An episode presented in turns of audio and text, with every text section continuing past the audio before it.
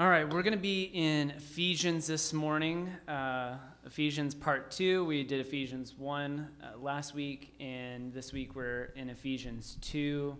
Um, the lectionary this week is 11 to 22. Uh, I'm going to add verse 10 onto that. No, we neither make nor save ourselves. God does both the making and the saving. He creates each of us by Jesus Christ to join him in the work he does, the good work he has got, gotten ready for us to do, work we had been better be doing. But don't take any of this for granted. It was only yesterday that you outsiders to God's ways had no idea of any of this, didn't know the first thing about the way God works, hadn't the faintest idea of Christ. You knew nothing of the rich history of God's covenants and promises in Israel, hadn't had a clue about what God was doing in the world at large. Now, because of Christ, dying that death, shedding the blood, you who were once out of it altogether are in on everything. The Messiah has made up things, has made things up between us so that we're now together on this, both non Jewish outsiders and Jewish insiders. He tore down the wall we used to keep each other at a distance. He repealed the law code that had be- become so clogged with fine print and footnotes that it hindered more than it helped. Then he started over. Instead of continuing with two groups of people separated by centuries of animosity and suspicion, he created a new kind of human being, a fresh start for everybody. Christ brought us together through his death on the cross. The cross got us to embrace, and that was the end of hostility. Christ came and preached peace to you outsiders and peace to us insiders. He treated us as equals and so made us equals. Through him, we both share the same spirit and have equal access to the Father. That's plain enough, isn't it? You are no longer wandering exiles. This kingdom of faith is now your home country. You are no longer strangers or outsiders. You belong here. With as much right to the name as Christian, to the name Christian as anyone. God is building a home. He is using us all, irrespective of how we got here, in, in what He is building. He used the apostles and the prophets for the foundation. Now He's using you, fitting you in brick by brick, stone by stone, with Jesus Christ as the cornerstone that holds all the parts together. We see it taking shape day after day, a holy temple built by God, all of us built into it, a temple in which God is quite at home. The word of the Lord. Uh, if you can bear with the male pronouns there, I feel like this is a, just such a beautiful, beautiful passage. Um, we're continuing in Ephesians this week. Last week we talked about grace and the sheer depth of grace, and I think this is uh, a good continuation off of off of last week's message. Uh, so just to recap, in case you you weren't here uh, last week, we talked about grace being the very core of all that we see and don't see, feel and don't feel. God's grace is a deep love that is actually found in you, and Paul, or the writer of Ephesians, talks about that again here in this text. It's found in you. It's found in you. The writer of Ephesians says it like this It's in Christ that you are free, and all of this energy issues from Christ or is from Christ. Richard Rohr, uh, the great Franciscan priest, calls this the cosmic Christ. The cosmic Christ is the idea that Christ is the incarnated movement of God before the beginning of space and time. John Duns Scotus says Christ was the very first idea in the mind of God. And God has never stopped thinking, dreaming, or creating the Christ. It's the cosmic Christ. The author of the Gospel of John wrote it like this In the beginning was the Word, and the Word was with God, and the Word was God. The cosmic Christ is the divine energy of the universe, birthed forth 13.8 billion years ago in the incarnation and sacrificial life of Jesus, made known the reality of the invisible and mysterious God. A God that is more expansive, deep, and inclusive than our minds are even capable of grasping. It's demonstrated that this deep love was long ago found in the person of Jesus. the cosmic Christ, which God has let us know the mystery of God's purpose, what the writer of Ephesians calls the hidden plan that she so kindly made from the beginning in Christ as a plan for the fullness of all time to sum up all things in Christ. It's interesting, just as an aside, you'll notice uh, that in the New Testament, in, in the uh, letters of, of Paul and the epistles, that uh, Jesus is rarely ever referenced, but the Christ is, is what's most commonly referenced. This idea that uh, the, the Christ is something that goes even deeper beyond just the person of Jesus, that the Christ is actually found in, in you and in me. The very first idea in the mind of God. So that was Ephesians 1 and part of Ephesians 2 here. God's saving work through Jesus is moving through all people in all things, bringing everything together so that it can all be brought into right relationship. That's this movement of reconciliation that everything can be everything can be put into right relationship. All things, all people. The theme of God's grace through the work of Christ is continued in this morning's reading. Verse 10, quote, no, we neither make nor save ourselves. God does both the making and the saving. She creates each of us in Jesus Christ to jo- join her in the work that she does, the good work that she has gotten ready for us to do, the work we had better be doing. I love this idea that Ephesians 1 talks about the overwhelming grace and love of God, and then Ephesians 2 connects that work of grace and that work of love to the work that we had better be doing.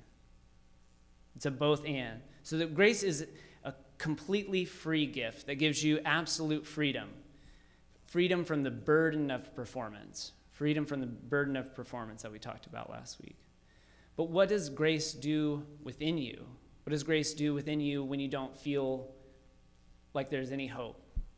Um,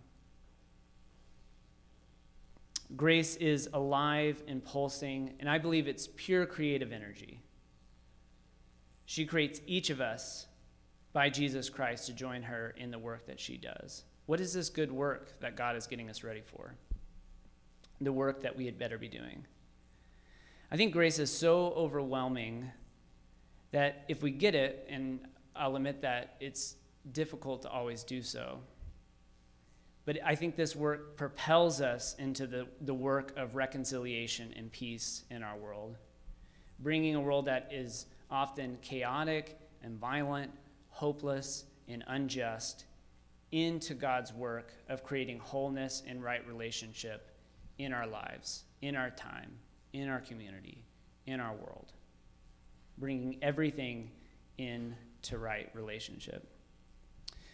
So I want to think about this idea of home. Uh, the writer of Ephesians here references home a lot and what it means to, to be in a sense of belonging, both belonging with God and belonging in this space of right relationship with each other, in this place that we call home.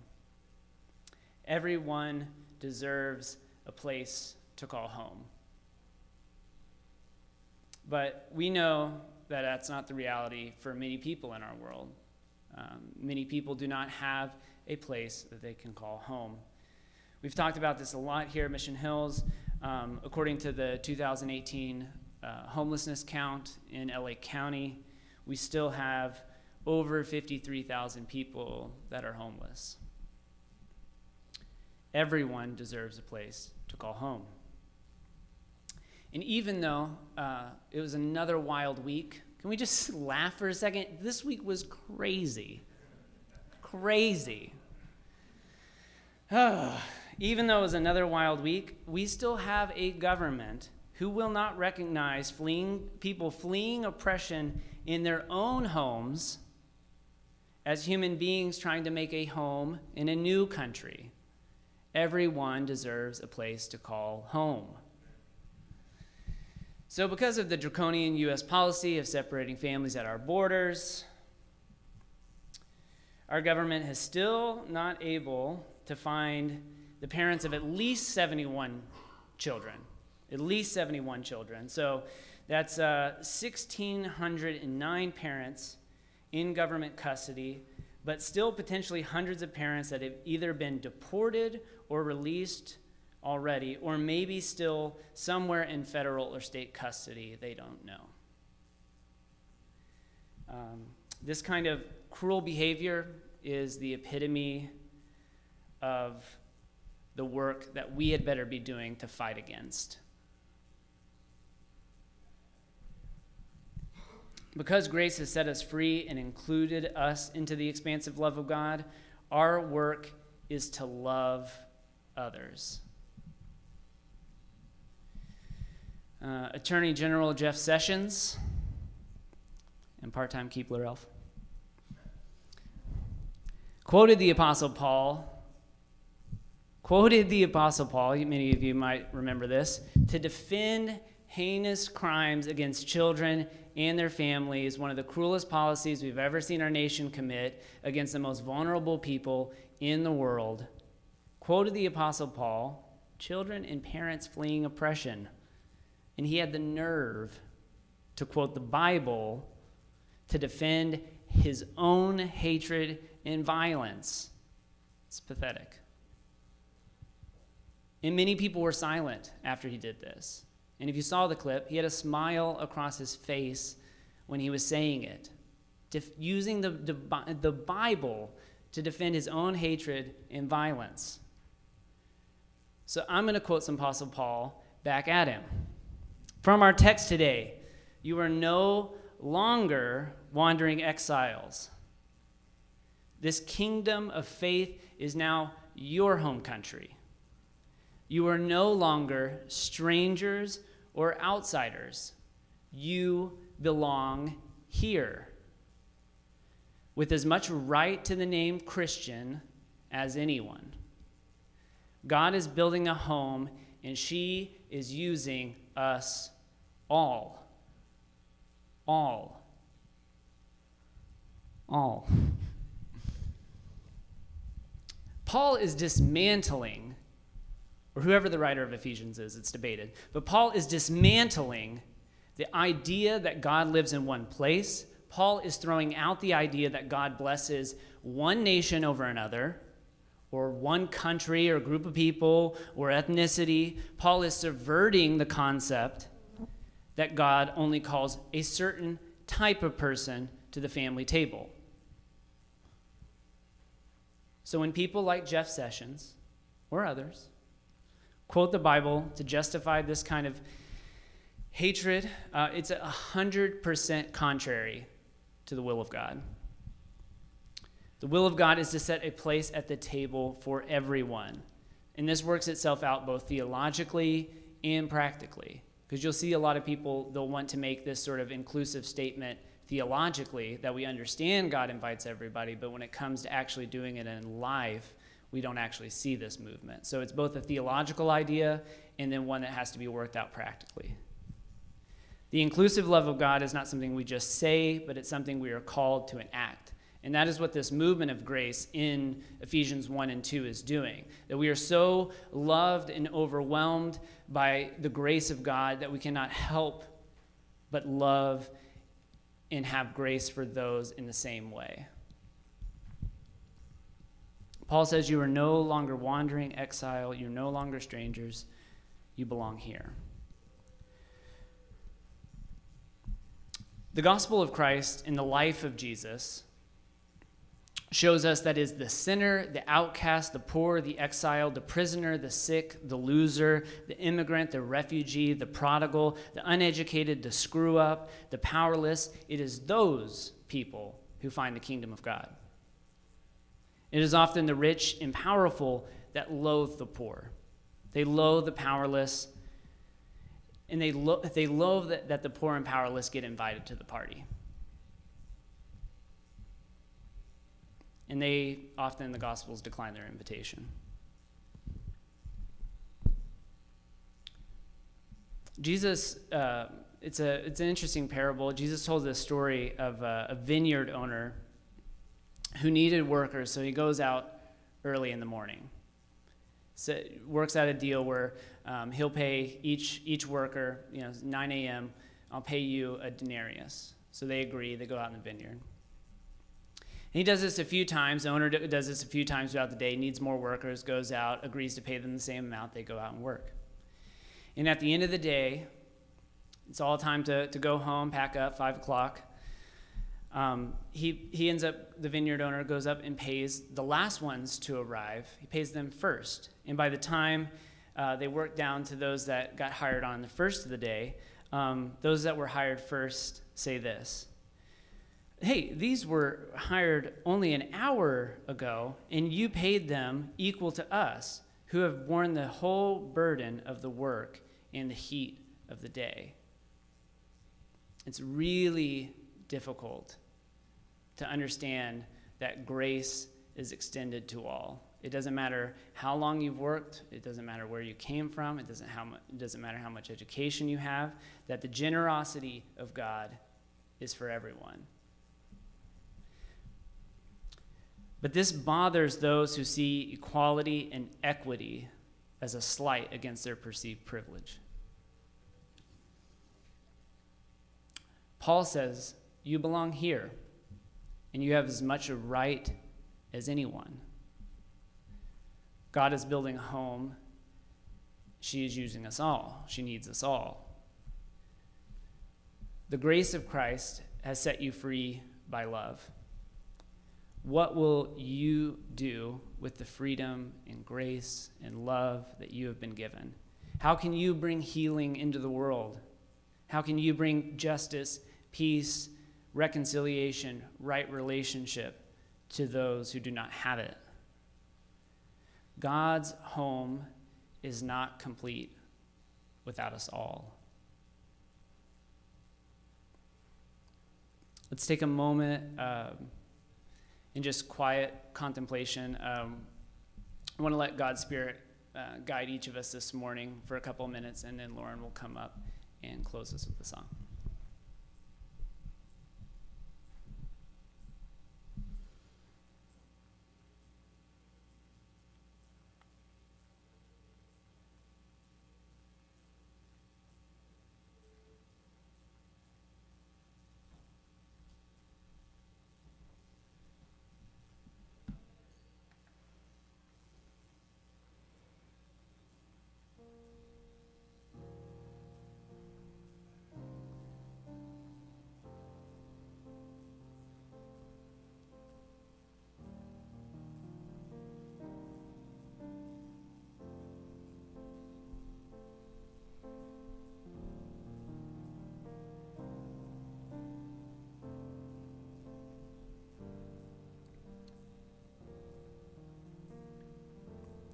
Loving God, speak to us, teach us,